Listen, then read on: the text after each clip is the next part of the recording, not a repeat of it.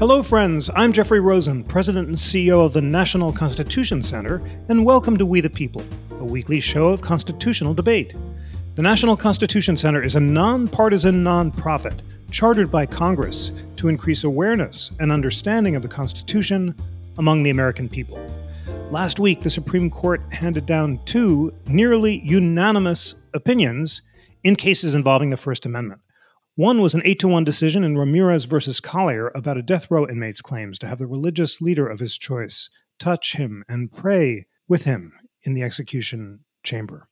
The other was a unanimous decision in Houston Community College versus Wilson, which said that legislative censure did not violate the free speech rights of the respondent. To help us understand what these two opinions can teach us about the First Amendment and the future of the court, we have invited two of America's leading First Amendment experts. It's such an honor to convene both of them, and I'm so looking forward to learning from both of them, as always. Michael McConnell is Richard and Frances Mallory Professor of Law at Stanford and Director of the Constitutional Law Center. He filed an amicus brief in support of the petitioner in Ramirez v. Collier, which was cited by the court. Michael, welcome back to We the People. It's so wonderful to be with you. Thank you, Jeff. And Eugene Volokh is Gary T. Schwartz, Distinguished Professor of Law at UCLA School of Law. He's the author of the textbook The First Amendment and Related Statutes and founder of the Volokh Conspiracy blog. Eugene, thank you so much for joining. It's great to have you back. Always great to be on. Michael, let's begin with the obvious question What did the Ramirez case hold, and why is the case important? Uh, so, this is the latest in a series of cases that have been that started about three years ago, ha- having to do with the right of uh, persons facing uh, execution, as it happens by lethal injection, uh, to have a clergy person of their choice accompany them. And there have been like a, a whole series of questions. The, the, this most recent one, the Ramirez case, uh, had to do with whether the prisoner uh, could uh, not only have a clergy person present, a spiritual advisor present, but for that person to pray audibly uh, uh, in the uh, execution chamber with him and to touch him, that is, lay, a, lay hands upon him. The reason this is important really requires just a little bit of uh, backstory because the policies here, in, and especially in Texas, have changed rapidly. Uh, up until about three years ago, uh, the policy was that only the prison chaplains, that is, the official employees of the prison that are that are chaplains, uh, could accompany the prisoner to into the execution uh, chamber. Um, that had not been challenged before, but the problem with that is that the chaplaincy was entirely made up of uh, Christians and Muslims. No other faiths were represented. And so, about three years ago, there was a Buddhist a prisoner, and he, he said, "Well, this is uh, this is religious discrimination, uh, maybe even an establishment clause problem to allow." Uh, only Christian and Muslim uh, clergy to be present, and the Supreme Court agreed with that. And so Texas then responded by saying, well, okay, if that's your view, uh, nobody gets it. So they eliminated uh, the practice of clergy presence altogether. Uh, and then there were further uh, Supreme Court decisions, and then the Texas prison authorities reversed course yet again uh, and said, well, you can have a, the clergy of your choice present. When I say of your choice, this person has to be vetted. It has to be has to be trained. It's not an unfettered choice. Uh, but in this case, uh, the particular pastor, who is a Baptist pastor, uh, met all those qualifications, and there's no the Texas authorities had no problem with this particular uh, individual. But they said he can be there uh, but he cannot either audibly pray or touch uh, the prisoner. So he can be in the room and he can be, of course, silently praying, but no more than that. And, and then that's what this case is about. And the court held that uh, the Religious Land Use and Institutionalized Persons Act protected the prisoner's right here. Now, that act, it, it's a statute. It, this is not technically a First Amendment case, but of course it's very closely related to the Free Exercise Clause because Congress passed that statute in the wake of the Supreme Court's famous uh, Employment Division versus Smith peyote decision, in which the court held that the Free Exercise Clause does not protect against applications of neutral laws of general applicability. Well, there are the, the two probably most frequent, e- easily documented, and frequent areas of free exercise violation have to do with land use, that zoning, and, and, and so forth, but also institutionalized persons, prisoners, where their problems come up with respect to, you know, uh, kosher and halal food and uh, and worship services and prayer books and a, and a variety of different sweat lodges, uh, a, whole variety of questions come up in the prisons. Uh, when, when everything is controlled by the government, there can be no separation between church and state, and so the state has to uh, provide and make opportunities for these things uh, to happen. And that's what this statute, I'm going to say the name of it again, the Religious Land Use and Institutionalized Persons Act. This is universally pronounced as RLUIPA, uh, and uh, it, it, sounds like a, a joke, but RLUIPA. Uh, and the court held that RLUIPA protects Mr. Ramirez's claim uh, in this case. And in the course of getting there, the court makes uh, extensive reference to the history of the presence and services of clergy at executions, going way back. My, my personal favorite was uh, King Charles I, uh, who was, of course, executed. Uh, uh, in 1649, and with with uh, with his chosen priest uh, present, George Washington allowed clergy to be present at executions of prisoners during the American Revolution. There's a long history to this, and the court was true to that. There's only one dissenter, uh, that was uh, Justice Thomas, and he didn't really dissent on the substance. He dissented on procedural grounds uh, that uh, he's concerned, and this is a legitimate concern, although I think perhaps not in this case, but is concerned that death row inmates often make very last minute, raise last minute legal claims uh, in order to thwart the uh, execution. And he was very concerned about the timeliness of uh, Mr. Ramirez's uh, application. Thanks so much for that. Great introduction. I'll ask you more about the history and tradition in a moment because your brief for the Becket Fund was crucial and the court cited it. But I want to ask Eugene about his thoughts about how the case is important and how it fits into recent free exercise claims. Eugene, Justice Kavanaugh noted a, a, series of different kinds of claims of inmates. First, religious equality. Could a Buddhist priest be present if a Christian priest was there? Second, religious liberty. Uh, could inmates have an advisor at all? And now a new claim about uh, the advisor being able to engage in audible prayer and physical touch. Not all of those previous cases were unanimous. Is the fact that this case is unanimous say something about the future of both free exercise and RLUIPA, as Michael called it? And, and why do you think this case is significant? Well, I do think the near unanimity in this case uh, is a reminder that uh there is broad consensus on the court in favor of applying at least religious liberty statutes uh, relatively broadly as they are written. So, for example, uh, uh, some 15 years or so ago in the Gonzales v. Centro case, the court unanimously held uh, that uh, under the Religious Freedom Restoration Act, a uh, uh, very small religious group coming out of Brazil was entitled to use ayahuasca, which is a hallucinogen that is that is prohibited by American drug laws, but that they had an exception under America's religious freedom law. Um, likewise, in Holt v. Hobbs several years ago, the court uh, unanimously held that a Muslim prison inmate was entitled to an exemption from the prison's no beards policy. So every so often you hear about cases that are, in fact, often you hear about cases uh, that are uh, sharply divided, like the Hobby Lobby case. Uh, uh, uh, religious freedom cases that are sharply divided, like the Hobby Lobby case, or that are at least divided on the the underlying legal theory, as in the Fulton v. City of Philadelphia case recently, having to do with uh, a City of Philadelphia policy that uh, basically uh, required uh, organizations working with the foster care system uh, not to not to discriminate based on sexual orientation and related matters. So some of those cases are sharply divided, and there's a sense then that there's real disagreement about religious freedom, and there is in some measure. But in many situations, there's very broad agreement.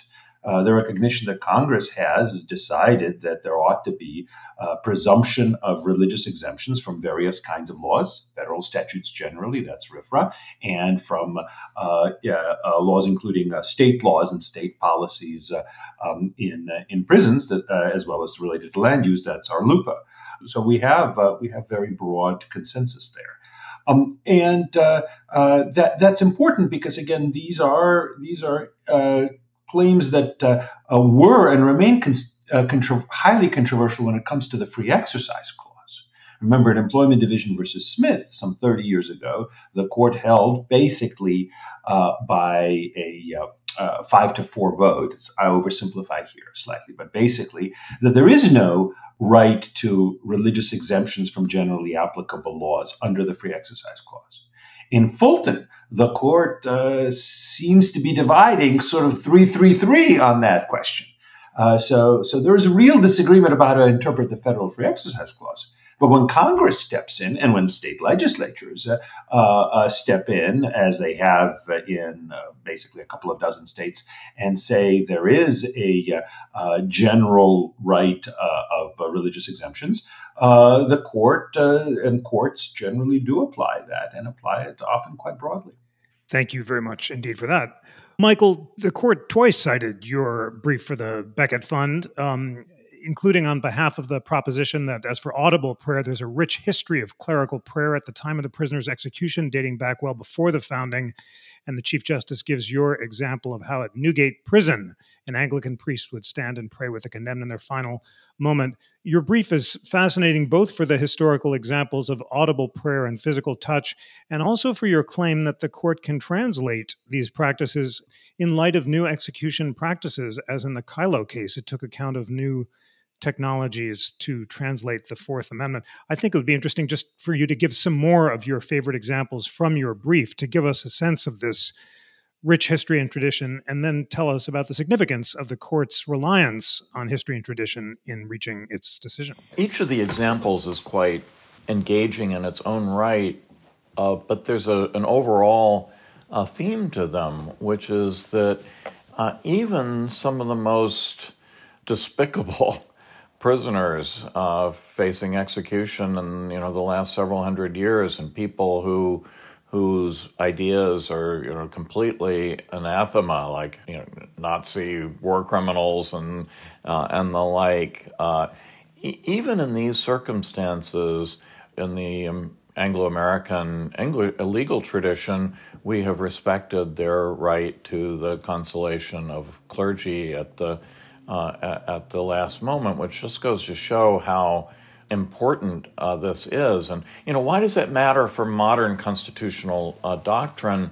The reason is uh, that that Smith decision, the, the peyote case that both Eugene and I have been talking about, w- was closely divided from the beginning, and it remains highly contestable uh, today. That's what the the Fulton case that uh, Eugene was talking about really divide the court really divided on the question of whether uh, the court should overrule that decision. Justice Barrett, uh, Amy Coney Barrett, in a concurrence said, "Well, she's very sympathetic that Smith seems to be wrongly decided, but what are we going to replace it with?"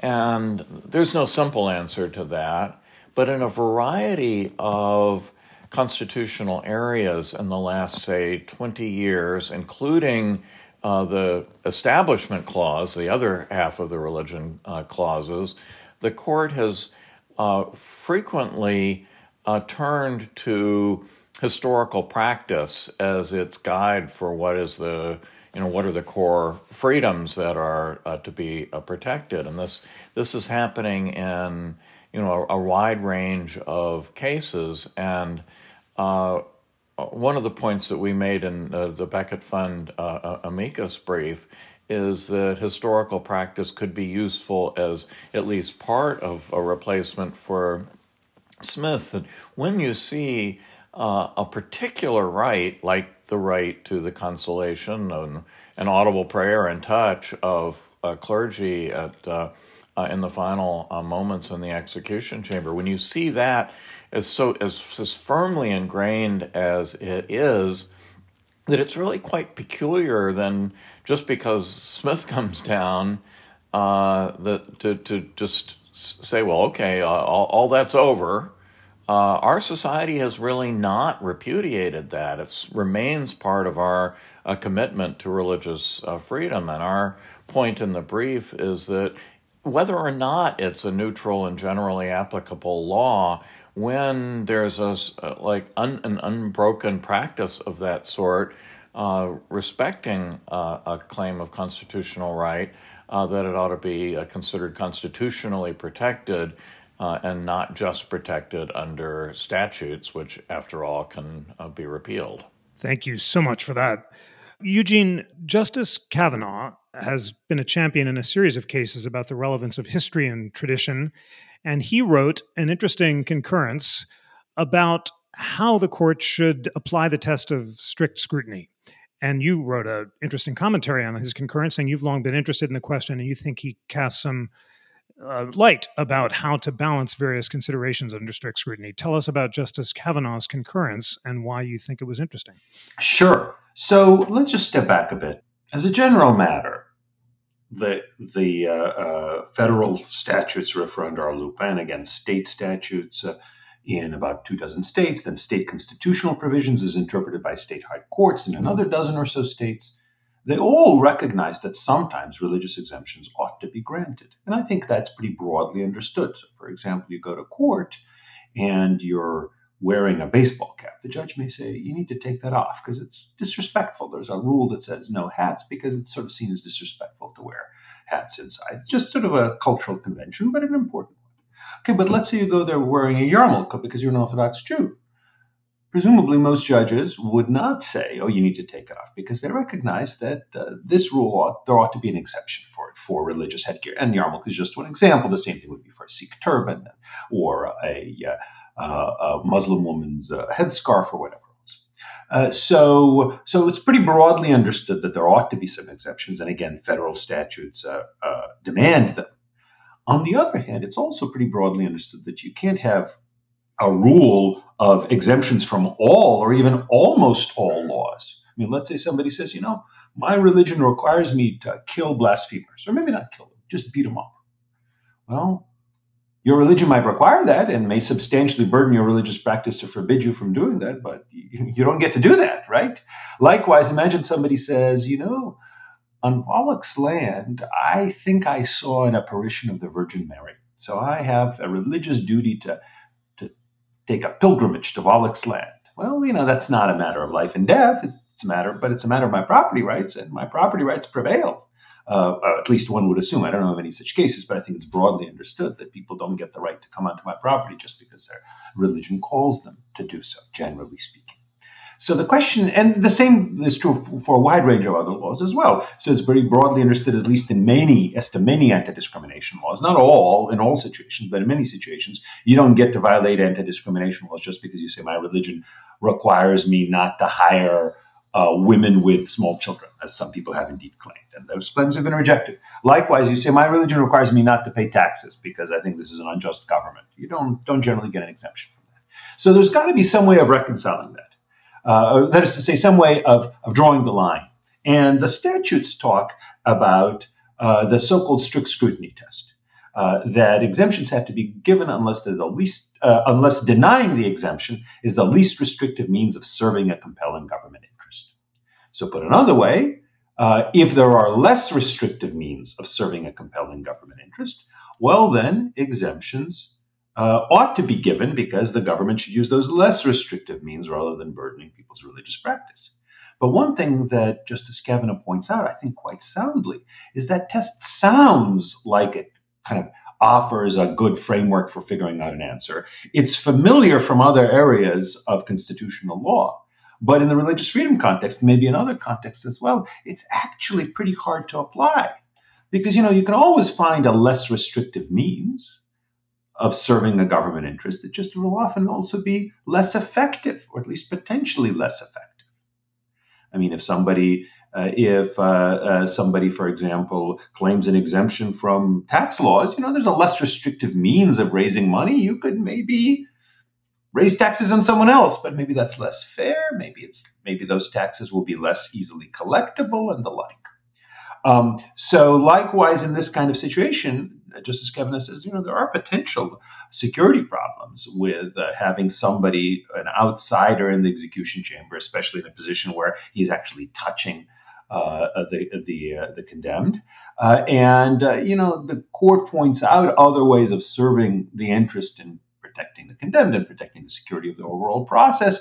You know, maybe they're not going to be as effective. We can't know for sure. So one of the things that Justice Kavanaugh says is especially important at that point is to look to history and tradition. The, statute requires applying strict scrutiny, applying this compelling interest test. Justice Kavanaugh can complain about it, and I think he has good reason for complaint, but Congress has told them to do that. But the question is, how do you actually apply it in a sensible way? And he says, you know, history and tradition are an important way of doing. So I think there's a lot to be said for that. And in general, I agree with a lot of criticisms of the strict scrutiny test. One question I wanted to ask Michael, though, uh, with regard to the history and tradition test, which I, am sure he has a good answer to, but I, I, think it would be good good to air that answer, is uh, um, that you can imagine the history and tradition tests in this area running against the very strong norm of religious equality that the free exercise clause already demands, and that I'm sure that, that Congress actually wanted to serve with RFRA and RLUIPA as well. So, it, so there are some religions, uh, that religions that are either new or n- new to kind of Anglo-American life, uh, that have uh, have practices that are not easily fit within history and tradition. So, for example, the use of hallucinogens, whether it is peyote in American Indian churches or ayahuasca in the Gonzales case, or uh, not quite hallucinogen, but marijuana by Rastafarians. How do you fit that? Now, I suppose you could analogize to alcohol, which is used in uh, uh, Christianity, but in Christianity, alcohol is used uh, uh in very mo- small amounts in ways that are, I think, not quite psychoactive. Maybe you can analogize it to alcohol being used in some Jewish religious rituals where you do drink a considerable amount, but how much of a tradition is there, uh, given that Judaism, while an important part of American history, has always been a very small religion in America? What about, for example, Sikhs? Uh, who have a, religious obligation to carry, I oversimplify here, but basically to carry daggers, the so called kirpan. And different Sikhs interpret that obligation as more or less strict in various ways. And you could you could argue that in fact sometimes that should be accommodated. Some courts have said it should be, and sometimes maybe not. But it doesn't seem to me that that's easy to fit within history and tradition in in American or Anglo-American jurisprudence, just because there haven't been a lot of Sikhs in uh, America or in England until recently. There have been, of course, in India, which England governed, but I'm not sure how much that reflect that that translated into into specifically English law. Um, so, Michael, do you want to talk a little bit about how history and tradition could be could be used in a way that also kind of fairly treats uh, religions which just do not have much of a history and whose practices don't have much of a history in America? I think that's a great question. And Michael, as you answer it, maybe broaden out and give us your thoughts about why it is that the conservative and liberal justices were, were nearly unanimous on this question involving history and tradition, whereas they're so divided about other questions involving religious exemptions. I don't think anyone argues that uh, history and tradition is the ceiling for protection of constitutional rights. I think the point is that uh, when we're looking at a, a, constitutional provision that says that government shall not abridge uh, these freedoms, that they serve at least as a uh, as a floor, as a that that we know that uh, historically protected uh, freedoms are part of it, and then I think it's actually to the advantage of the newer, less familiar uh, religions to be able to draw analogies. Uh, this actually happened in the very first published uh, free exercise case under the New York Constitution uh, uh, way back in the 18 teens. uh, when Roman Catholicism was was it was so despised at the time that uh, that uh, John Jay, the future Chief Justice, tried to get the New York Constitution of 1777 to forbid Catholics from from being citizens of, of New York. That was how bad it was. For, but in in a case involving uh, whether a Roman Catholic priest could be required to divulge secrets that uh, he learned in the confessional, uh, the court analogized to Protestant sacraments, and he said, "Look, uh, of course, I mean, it, anyone would would agree that the Protestant sacraments are constitutionally protected. Well, this is a Catholic sacrament, and they're uh, entitled to no less. And so, what I think, what we, the way the the history and tradition fits with the equality principle is that the history and tradition helps establish things that are inviolable, and then the equality principle." Uh, requires extension of not just those identical practices, but uh, but comparable uh, practices to newer, perhaps less familiar groups. And in the cases involving psychedelic sacramental substances that Eugene referred to, actually the Supreme Court has used, drawn on the analogy to the Volstead Act during Prohibition, that when we had Prohibition, Congress carved out an exception for the sacramental use of of wine, and uh, the court uh, has uh, didn't have any difficulty saying, well, you know, for the same reason, uh, the sacramental use of uh, some of these other substances uh, is entitled to protection as well. Now, it might have been different if there were evidence in those cases that the these newer su- substances like peyote or, or ayahuasca actually presented serious uh, health risks. But since the evidence on that was uh, at worst inconclusive, uh, the court believed that the analogy to uh, the Volstead Act and to the treatment of uh, Christianity and Judaism was persuasive. Thank you so much for that. Eugene, your final thoughts on the Ramirez case and, and what it can tell us about this broader debate about strict scrutiny on the court. The big division between the liberals and the conservatives is whether, uh, if Smith were overturned, strict scrutiny would require exemptions from generally applicable anti discrimination laws, for example, like the baker who doesn't want to bake the wedding cake for the gay couple.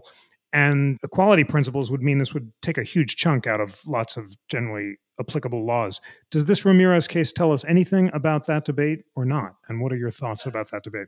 Not really. Uh, I think part of the problem of the strict scrutiny test is it says compelling interest without telling us what counts as a compelling interest. So Justice Kavanaugh talked a little bit about the least restrictive means issue, uh, but the compelling interest issue is even more more complicated. So, for example, when it comes to say, uh, let's take the example of, of, the baker. The Supreme Court, by the way, has a case right now involving, I want to say, a website designer, which is a free speech case, in which I think it might, and in fact, I think it should say that as a matter of free speech doctrine, a person cannot be compelled to create speech products for uh, same-sex wedding or for anything else. That a person couldn't be compelled, for example, to create a website for the Scientologists notwithstanding laws banning religious discrimination. But if we set aside the speech issue and focus on baking, which I think, although not everybody does, but I think doesn't really involve speech that much, or let's say take another example, imagine a limo driver who says, "I don't want to drive people to uh, to same-sex weddings." Um, then the real question is: Is there a compelling interest in preventing every single instance of discrimination? In which case, a law that bans all such discrimination is narrowly tailored as the least restrictive means of serving that interest? Or is there just a compelling interest in making sure that people have meaningful and basically roughly equal access to various uh, uh, uh, goods and services without regard to the sexual orientation, religion, and such? In which case, uh, in many places, given that people could just hire a completely a different limo driver or go to a different baker, the less restrictive alternative might be to let them go to this other baker uh, even if they are annoyed or upset by being denied service from the first, you know, they still have access uh, uh, to, to, to wedding cakes. And in the rare case where there's only one wedding baker around, well, then maybe impose the obligation only on him as essentially a kind of essential facility. So that's going to be the question in a lot of those cases, and that's a question that you know the term compelling government interest doesn't really resolve. So that's going to be the, the, the real difficulty. Uh, setting aside the, the, the somewhat separate, although related question of speech related services like website design, photography, videography, calligraphy for wedding invitations, and the like. Thank you very much for that. And we will certainly be discussing the web designer case and others down the line. Michael, let's turn to the Houston Community College System versus Wilson case. This was a unanimous opinion by Justice Gorsuch. Uh, what did the court hold, and why is the case important? So, this is a case involving a, a member of this elected public body who uh, succeeded in making himself thoroughly uh, obnoxious to the other members of the board by criticizing what they were doing persistently and, and, and so forth. I, I don't know enough about their issues to to know it other than that they found it very uh, offensive and they ended up passing a resolution censuring him uh, for his uh, uh, some of his statements. Um, I gather at one point they also declared that he that they wouldn't elect him to certain positions within the body, but that aspect of the case disappeared. So that as it went to the Supreme Court, the question was whether it violated his free speech rights to have a pure resolution of censure, not accompanied by any material uh, consequences. And the court held unanimously that the free speech clause did not protect him from this. Uh, I think that I I don't know what Eugene thinks. I think that that seems perfectly logical. Again, if you look at the idea of history and tradition as being at least a, a part of the analysis, uh, bodies have been censuring their own members for cantankerous behavior for a, a very long time. There were two things I thought were particularly interesting about the way the case was written. Uh, it's, by the way, a unanimous decision written by uh, uh, Neil Gorsuch without any uh, concurrences. Uh, there's one paragraph in the opinion in which uh, the court says, well, you know, not only is did this particular member have the right to say what he wanted to say, but the censure itself was a form of speech, implying that the body, that this board had a free speech, constitutionally protected right to pass the resolution of censure. It maybe doesn't make that quite so clear, but I think that's the implication of the paragraph. I think that's wrong. Uh, I think free speech rights attached to individuals and that public bodies do not have any free speech right uh, to uh, to speak on anything if if they're govern if for example the governing documents of the you know setting up this board said and and you shall not you know censure anyone I don't think there'd be any constitutional uh, problem with that so I, I, I thought that one paragraph of the opinion was uh, at least gesturing maybe in, in a wrong uh, direction the other interesting thing about the opinion, though, was its sensitivity to closely related cases that are quite different. The court uh, ends by emphasizing the narrowness of the decision that it applied only to pure censure, no material consequences, and only to the censure of members of uh, the particular uh, elected body. That uh, there are a number of cases in which public bodies uh, criticize or censure private citizens uh, that are might, might, very well present a different case.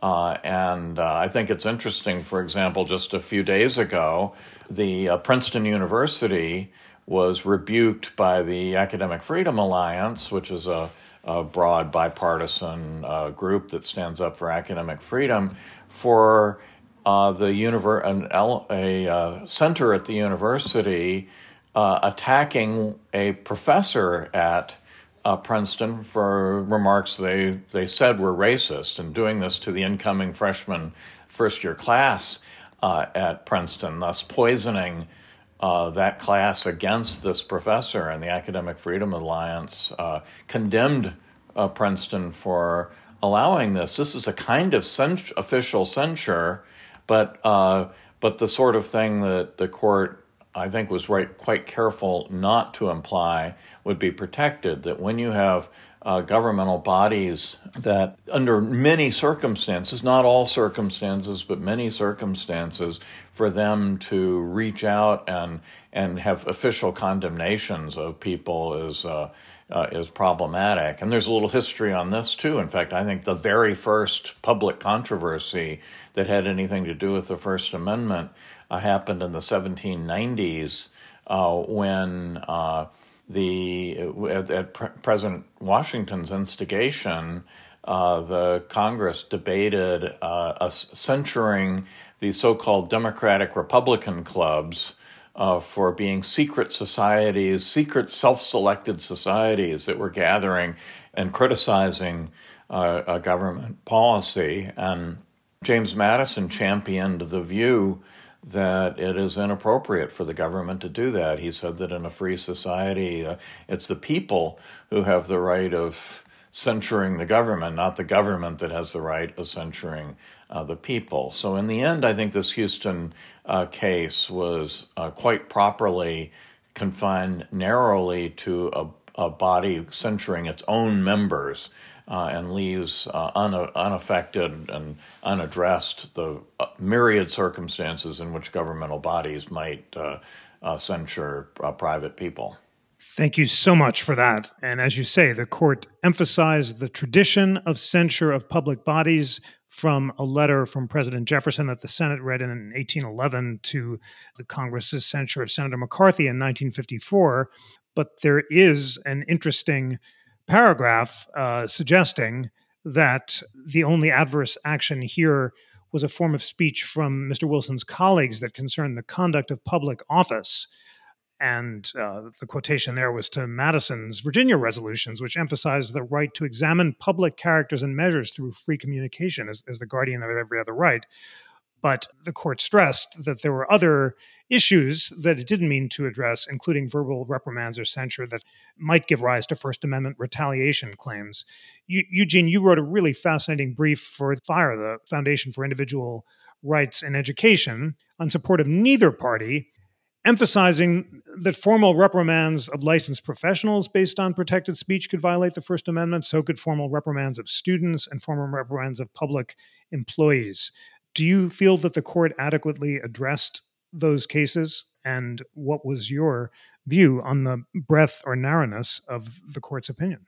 Uh, yeah, I liked uh, what the court did. Uh, yeah, I think it, um, it uh, did recognize, I, I think, not wearing my hat as a lawyer for fire here, we did not take a stand on the bottom line. But as, as an academic, I tend to agree with, with Michael that there is a very long tradition of government bodies uh, censuring their own members. It's hard to see the First Amendment displacing that tradition, even when the censure is based on the member's speech or other political activity. And uh, part of the rationale for allowing this, in many people's eyes, uh, uh is well, that's just a form of government speech. It's not firing someone, it's not imprisoning someone, it's not fining someone, it's just speaking about them. Then you could ask whether that's constitutionally protected speech uh, by the government. And here I think it's a little bit more complicated. Uh, uh, it's a little bit of a complicated question. I totally agree that uh, local governments and state government entities don't have protections against their own states because they're just branches of the state. But it is an interesting question whether a state or local government has First Amendment rights with respect to the federal government. Returning to the late 1790s, imagine that Congress wanted uh, to impose some punishment for the Kentucky and Virginia resolutions, which were created by the state by the state legislatures, uh, or which were at least officially promulgated by the state legislatures. Uh, would that violate the First Amendment? An interesting question. So you could say this is government speech, but even if it's not constitutionally protected as government speech, you could just say it's at least not a constitutional violation because it's mere speech. So that was one possible way of reaching the result, and the court indeed mentioned that as part of its rationale. Our point in our brief was well, in some situations, uh, when the government is speaking basically about people it regulates, especially individuals or corporations that it regulates or that it has the power to fire or has the power to expel, uh, that is something that could seriously chill their speech. That if uh, a lawyer is told, we will issue a formal reprimand of you for supposedly racist speech or unpatriotic speech or anti war speech. Uh, or, or, the like, or if a, a, government employee is told this, or if a public university student is told this, uh, then that will sharply deter these people from engaging in such speech for fear of what the, people who, who can fire them or uh, or expel them or do other things beyond just speech to them, like, for example, um, disbar them, uh, might do to them. So we wanted to make sure that if the court talked about government speech as being a justification for such censures, which it did, it also acknowledged that some kinds of government speech might be so coercive uh, that uh, they might indeed violate the First Amendment, which the court also did. So we're very happy uh, with uh, uh, with with the result there. At least I'm very happy, and I imagine the people at Fire probably would be as well. One thing, just just to keep in mind, just stepping back, I think part of the court's rationale was: look, if you become a essentially a politician, if you run for office, then you've got to be able to deal with things that other people might be made much more timid about. Uh, you've got to be able to deal with criticism and even the risk that, well, maybe the consequences of you'll lose your elected post because the voters will throw you out of office, or even because you're, in some situations, might be expelled pursuant to state law from your position, as many legislatures have the power to expel their members. Well, you know, you've got to be able to deal with that. You've got to realize that you shouldn't view politics as a career and say, oh, you know, I've got to be super timid. Uh, whereas people who really are, say, government employees, who do have careers at stake uh, might be much more timid as a result of the threat of employer censure. Thank you so much for that. Well, Michael, let's dig into these edge cases that both you and Eugene are concerned about. The court said it may be that government officials who reprimand, censure students, employees, or licensees may impair First Amendment freedoms. The citation was to a case called Ibanez, that, as it happens, was one of Justice Ginsburg's favorite cases. Uh, she told me that this case, uh, where she wrote for a unanimous course, the state of Florida violated the First Amendment rights of a lawyer and public accountant who truthfully advertised herself as a certified public accountant um, was a violation of the, the First Amendment. And then the court goes on to say there's a category of cases involving censures or reprimands issued by government bodies against government officials who don't serve as members of those bodies, and those might involve uh, public universities uh, censuring their professors. So, tell us about what you're concerned about in those cases, what category of those cases there are, and how you think they should come out. Uh, I am not actually sure. I think this is a very difficult area because we don't want to press the First Amendment so far that it protects against things that are not, you know, real con- uh, constitutional injuries, and exactly uh, what that boundary is going to be is is rather difficult. One of the reasons why I was pleased that the court in this Houston case distinguished and mentioned some of these other areas is that sometimes the court's constitutional rulings serve not just as a as legal rulings, but as a kind of blessing. And I think that there are many instances in which governmental condemnation of private people is unjustified and, and, and really oppressive and wrong, even if I'm not quite sure that there'd be a free speech violation uh, involved. I certainly, you know, I live in universities most of the time, and I think universities are way too uh, free and university presidents way too uh, promiscuous in their condemnation of the speech of uh, of of students. I'm not.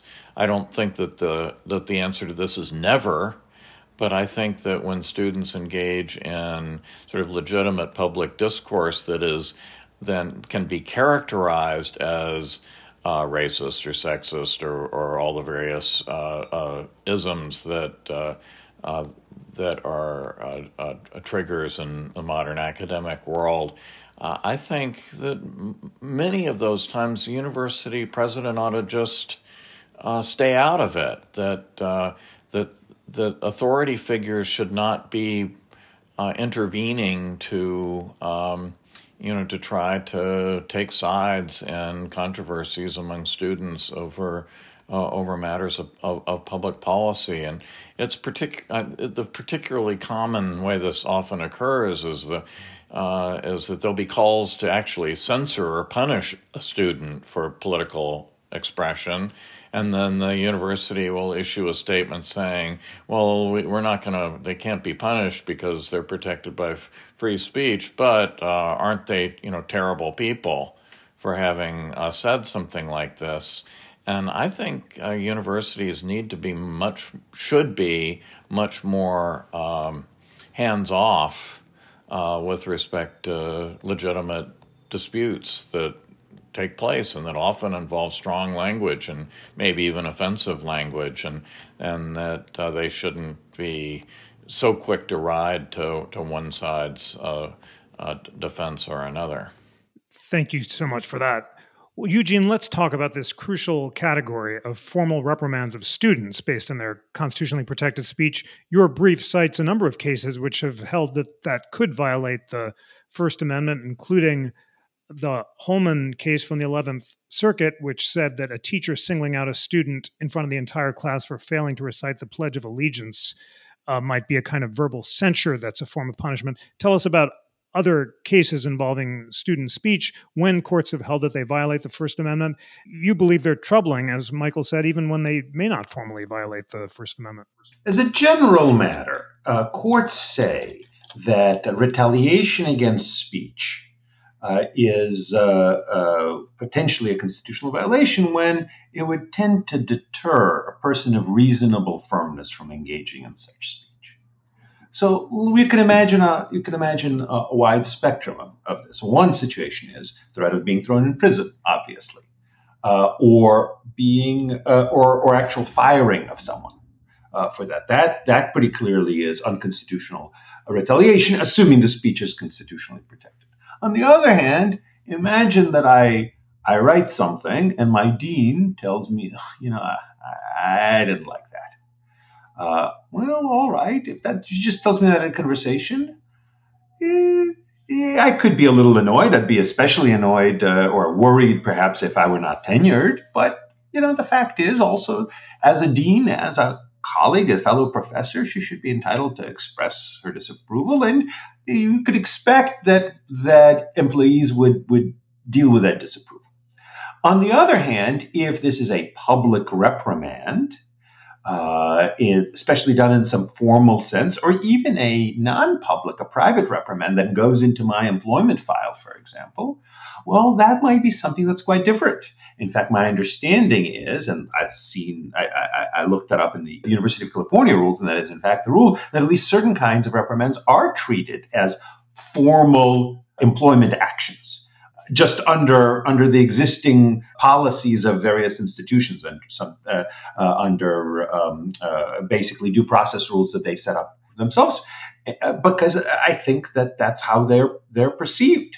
That certainly is the case when it comes to uh, to professionals when they're when they're reprimanded like a lawyer is reprimanded by the bar public reprimand and private reprimand are actually, generally speaking, listed as formal actions. They're not just like somebody at the bar saying, "Look, look, Volokh, you know that brief you filed that was kind of shoddy. We sort of expect better from from uh, from our lawyers." You know that that kind of casual thing might just be speech. No, the the actual reprimands that are issued after an investigation are viewed as a disciplinary action, and I do think are intended to chill people from engaging in the reprimanded conduct.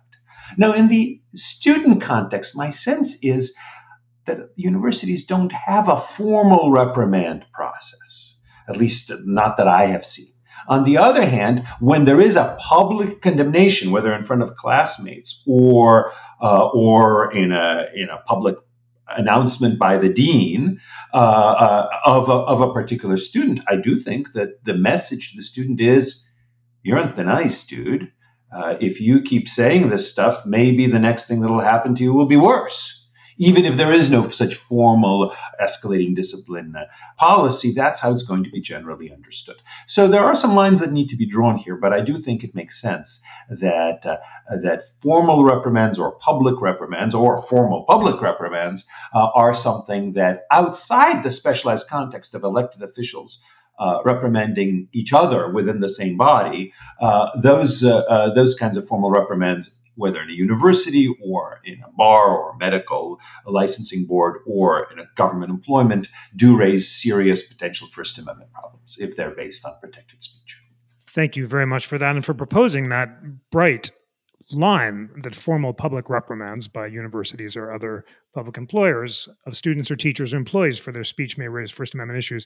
Michael, your thoughts on this? As you say, it is a uh, one of the most important and complicated areas because many of the universities are private and often their reprimands are not formal but just may involve denunciations of unpopular speech but you've given the example of Princeton, and this is where much of the action on free speech on campus is what can the First Amendment case law, if anything, tell us about how these situations should be dealt with?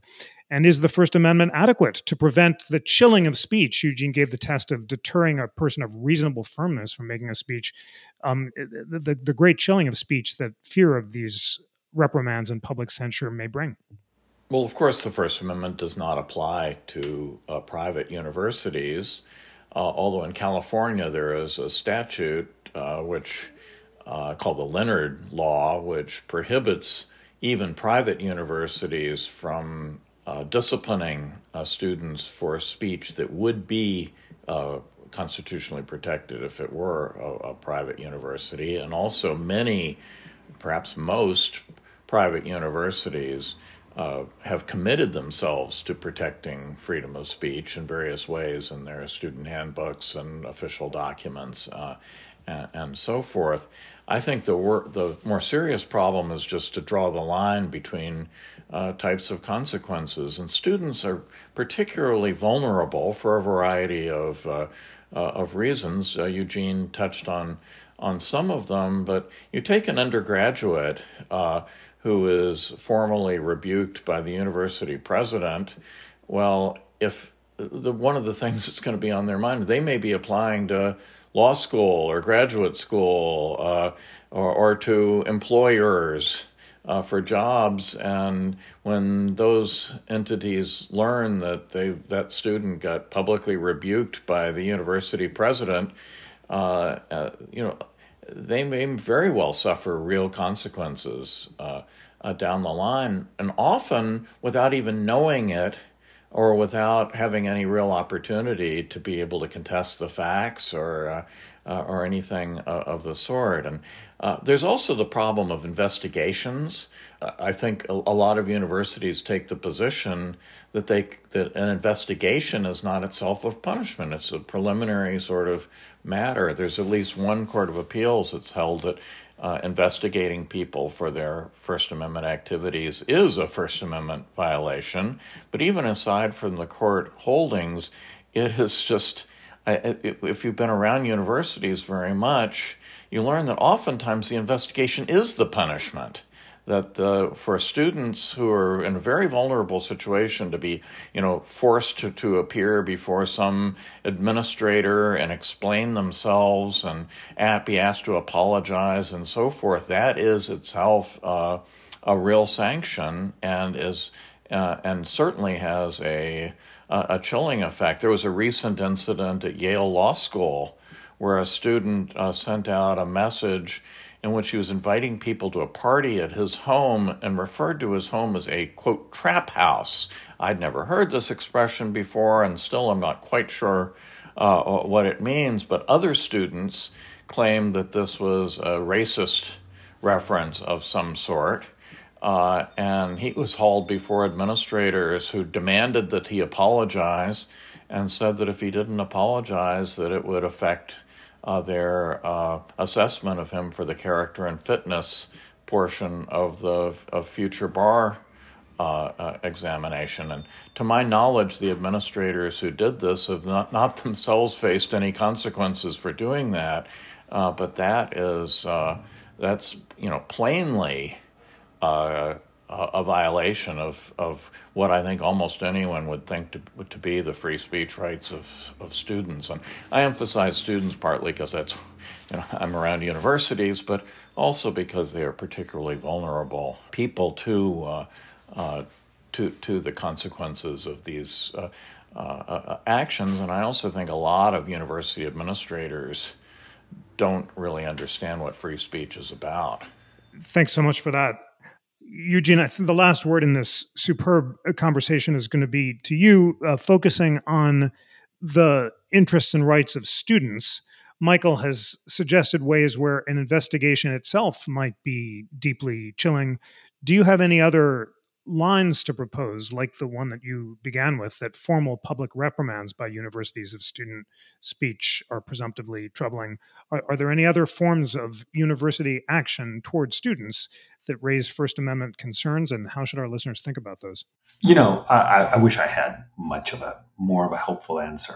It's an important question. I just haven't thought in great detail about it. I do think that a formal public reprimand is a pretty clear example, uh, but uh, maybe informal public reprimands or formal private reprimands too. One problem with investigations, uh, with uh, prohibiting investigations, of course, is often the investigation is needed to figure out what actually happened.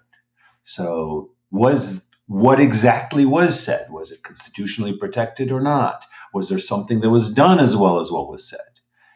If something was said, might it be evidence that something else was done or was being planned?